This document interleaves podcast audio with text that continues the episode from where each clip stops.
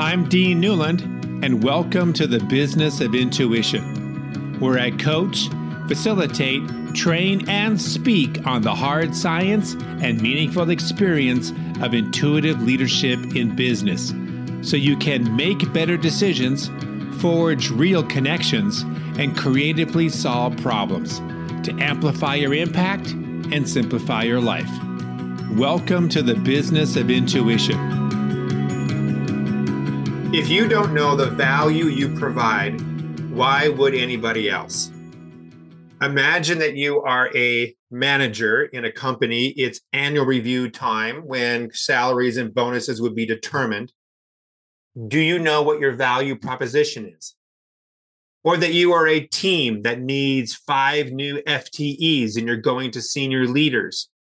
Do you know what your value proposition is? Or you're an organization whereby you want to be able to attract new customers. Do you know what your value proposition is? Or you're a nonprofit organization and you want to be able to bring in new donors. Do you know what your value proposition is? Well, my next guest on the business of intuition is an expert in helping organizations, especially nonprofits, determine what their value proposition is and then build digital marketing campaigns around it. Tim Kachuriak is the co founder and leader of an organization called Next After, which is a fundraising research lab and consulting firm that works with businesses, nonprofits, and NGOs to help them grow their resource capacity. A nonprofit thought leader, Kachuriak is the author of the book Optimize Your Fundraising, lead research, and co author of the online fundraising scorecard, Why Should I Give to You? The not, which is the nonprofit value proposition index study and the mid level donor crisis.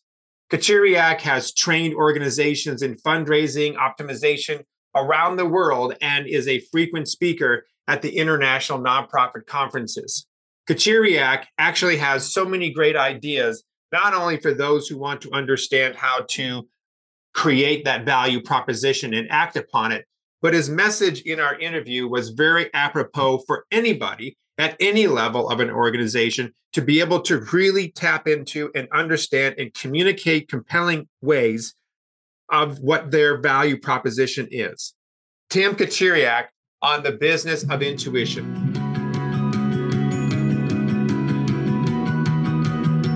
All right, so Tim, thanks for being a guest on the show. Really looking forward to this conversation. I wanted to first and foremost ask you kind of an open-ended question here. I know that you do a lot of work with nonprofits and help them with their digital marketing.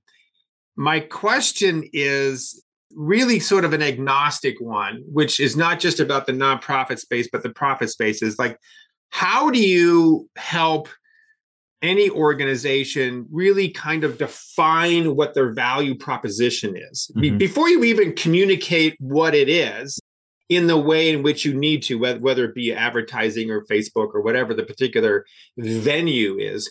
How do you help them get clarity about what that value proposition even is? Because I think that some people go, I know we create value, but I don't even know what language, I don't even know how to describe it.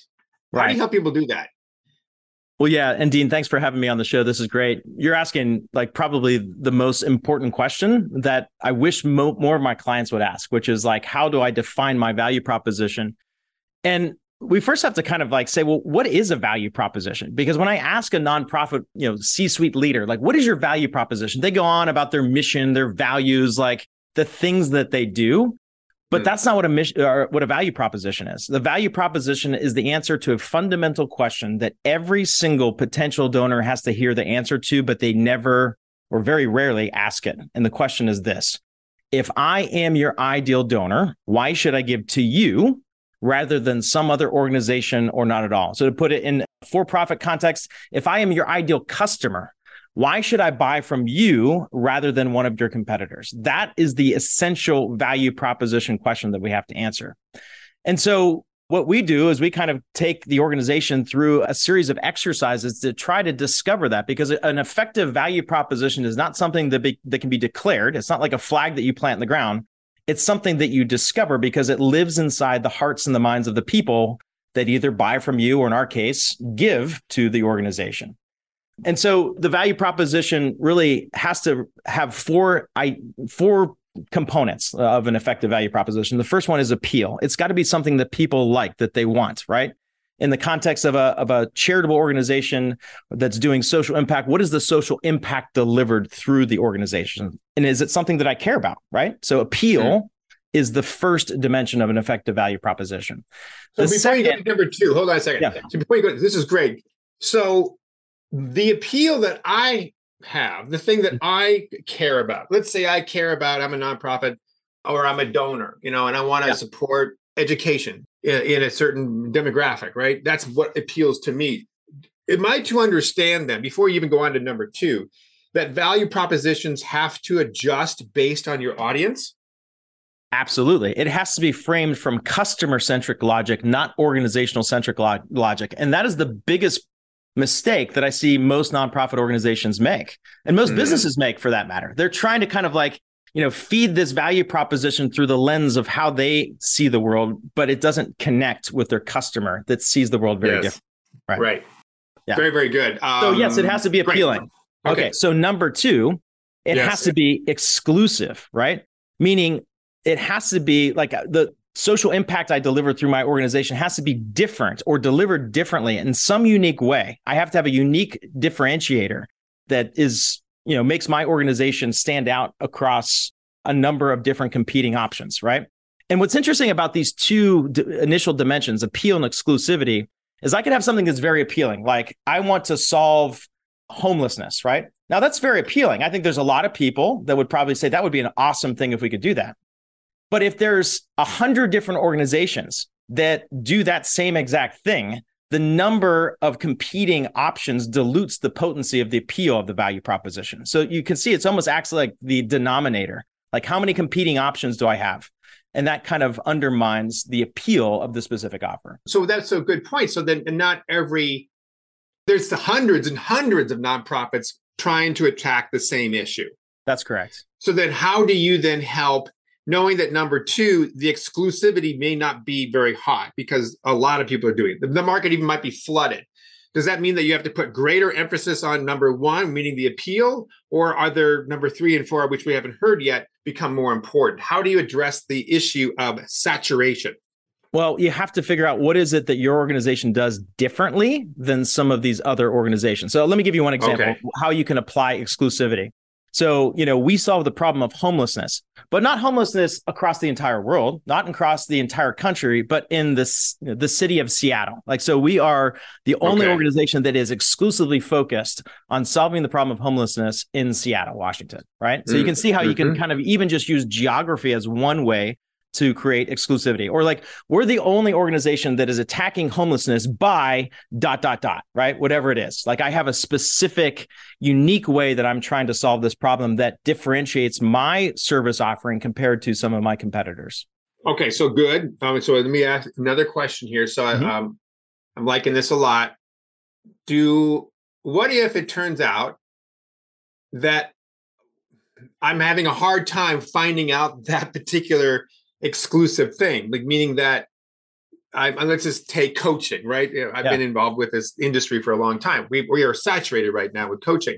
Mm-hmm. Uh, do you have to just keep digging and digging and digging to find out your secret sauce, what makes your offering different from all the other ones? Or at least you hope so, because who could be able to do a an environmental scan and find out how many thousands of coaches out there to know exactly what they do to be able to come up with that correct way of saying it? So is it more about spin meaning I'm saying that we're the best in this, or is it more about reality that we really are? How do we solve for that? Well, I mean, it, it sometimes involves trade offs, right? So, like if you're an executive coach, for example, and you say that I only work with people that work in the healthcare industry, right? Like I am exclusively focused on providing coaching services to C level executives that work in the healthcare space and then right. maybe, even tie like a geography around it in the city of Seattle, for example, right? right. So like, right. there's ways you have to find. If you don't find something that makes what you offer different than what everybody else is offering, then it's going to kind of you know not be quite as a forceful value proposition as somebody that does have a unique differentiator. Okay, I understood. And again, again, you could take that analogy of being working only with you know executives in Seattle in healthcare, but I'm sure you could say, well, there's a lot of coaches out there that do that, right? And you would have to probably continue to d- drill down to something that makes it even more unique. Right. Is what I'm guessing what you're saying. Exactly. Exactly. Okay, good. So what's number okay. three? So appeal exclusivity. And then yeah. the last two pieces, credibility and clarity. So credibility is like, do I believe it? Do I trust it? Are you the right organization? Are you the right company to solve this problem? And then the last one is clarity. Do I understand the claim of value that you're making? Is it clear? Does it make sense? Is it framed from my point of view, not from your organizational centric point of view? So, honestly, the hardest thing that we find for any organization, for profit, nonprofit, is to really figure out how to solve for clarity, right? And this is because of the curse of knowledge, right? We live inside of our organizations, we live and breathe this stuff every single day. And that means that we look at it differently from that of our uninitiated potential customer or donor. And so that's where, you know, you need the help of honestly like, you know, consultants, agencies, mm-hmm. people like us to come and help. You're too close to it. Exactly right. You're too close to it. You're too close to it. But same. So, all right. So before we get back to the clar- the, the credibility piece, the clarity mm-hmm. thing you said is the hardest piece. But I guess I don't have enough clarity. I'm sorry on the clarity piece yet because I get the fact that it needs to be framed from the customer, or in this case, your world donor point of view. Mm-hmm. Understand that, but what is it that makes it clear for them? What makes it clear is when they respond to it in a way that aligns with, you know, what it whatever it is your conversion goal is, whether that's to get people to buy, to donate, to volunteer. And the only way that you can truly like solve for that is through testing and experimentation. So like that ultimately is where we go as we kind of go through this process of discovery with a value proposition. We have to take it to the market and mm. begin to experiment and test with it. So, uh, so that's a little bit more downstream of where I was thinking. I thought mm-hmm. more upstream in terms like before we even push the button and we're sending off all these things to different social media or what have you. Have we satisfied the value proposition equation by having number four clarity done because we've taken into account the perspective and the needs and desires of the person who's going to be donating in this case in your mm-hmm. world. What you're saying is we don't know whether we have clarity until we test it. Right. I mean you can you can go workshop it. You can go do like research and ask you know people to, to complete surveys and interviews but you don't know until you actually take it to the market and test it in a real live, you know, in, environment and okay. see how people respond. Okay. Yeah. So it's really more the clarity of, I was thinking it more of it being an internal process. You're saying it's the way to test one, two, and three as a way of whether it lands or not. Okay. So exactly. say more about the credibility piece. I mean, does it mean like, okay, our CVs is what we've mm-hmm. done. This is how long we've been around, all of those normal things that you would expect, or is it more than that? Yeah, I mean, the credibility comes down to what are the facts, the figures, the data that proves that these various different claims of value are in fact true, right? So this could come in the form of, you know, data hmm. points, it could come in the form of case studies, it could come in the form of third-party endorsements, third mm. part third party credibility indicators. You can trust that this website is safe because it's got this golden seal of approval on it. Or you can trust that our money, your money is going to go where we say it's going to go because of this little pie chart that shows you that, you know, 95 cents out of every dollar is going to go directly to support the field work. So it's things like that that bolster the credibility of the value claim and make people trust it. Okay, so then it sounds like if we go back to number one, this appeal piece, and you mm-hmm. said very clearly that has to be in the language of and the desire of the person who's going to, in your world, donate, or in a more agnostic world, the customer, the end user. Right. But we also said that it has to, you may have more than one value proposition because you have more than one customer type, you have more than one donor type. So yep, that's right. practicality of that, like on a website, say for example, because it's the digital marketing that you're involved in, how do you adjust for a message on that website that needs to be able to appeal to varies varying the numbers of potential donors, knowing that each donor may have a different thing that they find appealing? Correct. Yeah. So this is this is where you begin to kind of segment and you're starting to allude to it. So like in the center yeah. is your primary value proposition. Then you have your prospect level value proposition. And then you have your product level value proposition. So in my world of nonprofit fundraising, like a product would be a specific campaign, right? Mm-hmm. So I'm going to have a campaign that's focused. Maybe my organization does many different things. This campaign is about water, right? And so I'm going to have a very specific experience that's all focused around moving people that are inspired by this water thing. Again, I don't know who all those people are, but this is like where, you know, we set up these different conversion pathways based off of the sources and where people come from, right? So, like people that are coming from a direct response television ad that I'm running that has a specific URL that sends people to this web page and it's all about this water crisis thing. Those are people that probably are uh, motivated and they find the appeal of providing clean water to be attractive. So, Tim, on a personal note, I can see yeah. from your own value proposition number two, the exclusive piece that you just described, that you can claim, probably rightfully so, the exclusive around this digital marketing process for nonprofits because they don't suspect that there's a lot of organizations that are out there that do what you do. So, you know, good for you. But why choose that? What's what's what's your personal story around wanting to support nonprofits? Which I don't want to make the assumption, of course, that just it's a good thing to do one could say, you know what, it'll be a lot easier to work with for profits. We know they have more money, they have more understanding around this. Why choose nonprofits?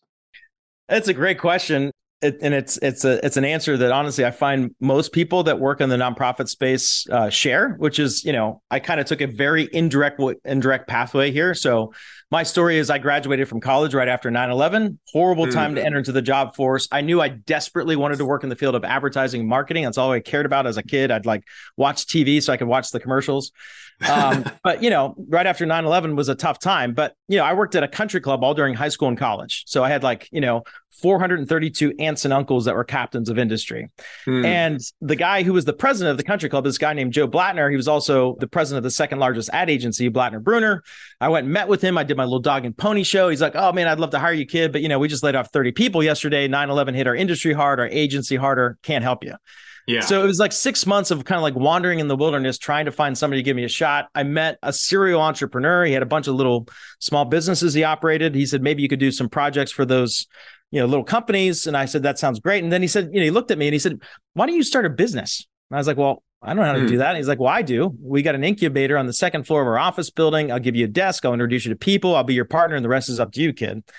So I was like, that sounds great. I mean, I'm like living in my parents' basement. I have no overhead. I mean, you want to talk about like the ideal time to start a business. Like that's yeah, it. I mean, to- the problem is the problem is you have no knowledge. You, you know, so like it's this like right. you know you know pimple face right out of college kid you know trying yeah. to go and like convince people to go you know give me money to go do things for them right i mean it's it's yeah. a little bit of a tough sell but you know, I, I, did that for about five years. I started this little company called Ambience Interactive. It was a digital marketing company. You know, learned a lot about business, how to get customers, how to keep them happy, how to make payroll when you don't have money on Monday and payrolls on Friday. I mean, just all kinds of things that come mm. into running a business.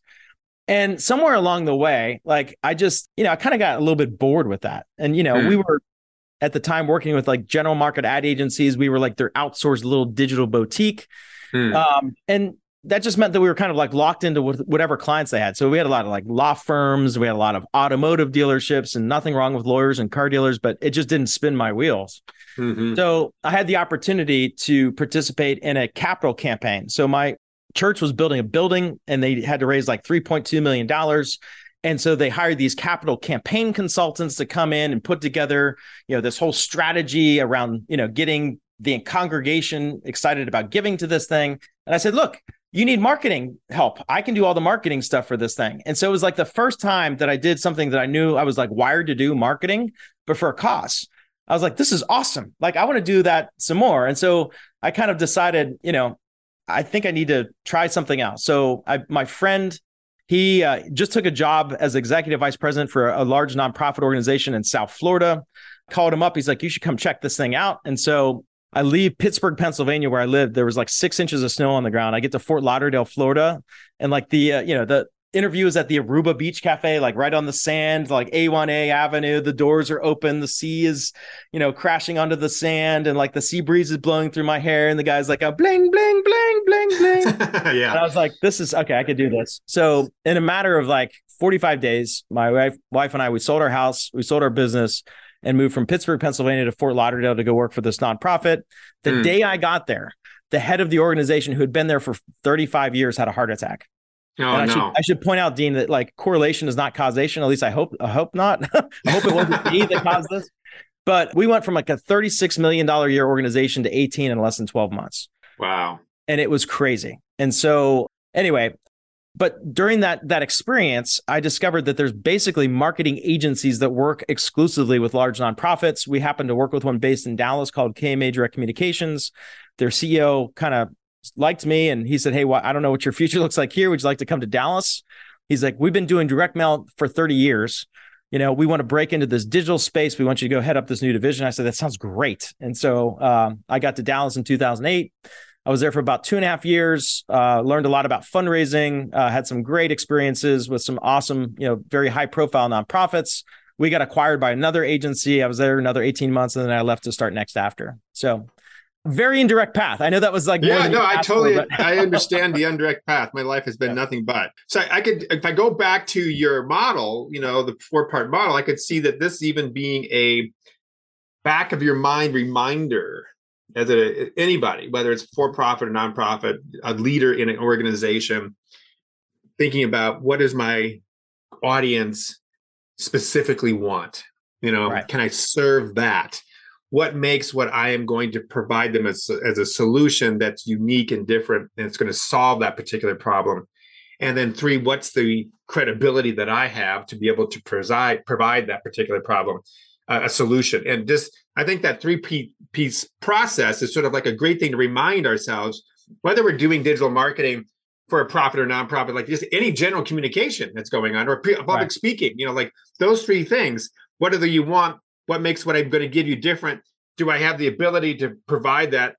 And then, of course, the clarity your model would say, well, you know whether or not whether you get the response you need, and you have to continue to adjust your your message based on the results that you're seeing. That's right. stuff. Yeah. I mean, uh, just to give you an example, like yeah. I'll, I'll kind of like explain, you know, Next After's value proposition. So Next After is the only organization in the nonprofit space that combines the perpetual learning of a fundraising research lab with the practical application of a digital first agency and the rigorous instruction of a training institute. We've performed over hmm. 4,000 mm. online fundraising experiments that we've documented across a whole range of organizations. We've given over $1.2 million to over 2,000 organizations in $20 increments to study what it feels like to be a donor. So you can see like all these credibility indicators I'm oh, giving yeah. that are saying like yeah. this is why you can trust me. I'm a doctor, right? So like right, that's right, the kind of stuff like that. that's where people are like, okay, cool. I mean, like you know, I can trust you now. So whatever I say after that, they can actually believe. Very good, very yeah. good. And, and, you know, elevator speeches, mission statements, all this sort of stuff could also tie into this very well. This is great. Well, Tim, this is fascinating. I really, um, I've got some notes here. There's, there's some things that I'm going to be thinking about here. How can people sort of follow what you're about, or or connect with you? Yeah, I mean, if you can spell Kachuriak, good luck. You can find me on LinkedIn, but probably well, a little bit easier. Spell it for them right now, so that because most people are listening to this. yeah, it's K A C H U R I A K. So if you can uh, spell Kachuriak and just Google that, you'll find me everywhere. I think I'm the only Kachuriak in the world, at least. Probably. yeah. That's actually not true. We, we do have some distant relatives in the Ukraine. So I, I'm not the only Kachuriak. But the probably easiest place to find me is just go to our website, nextafter.com. All of our research has been published there. It's all free, it's all downloadable. We've got, again, like tons of experiments, tons of resources.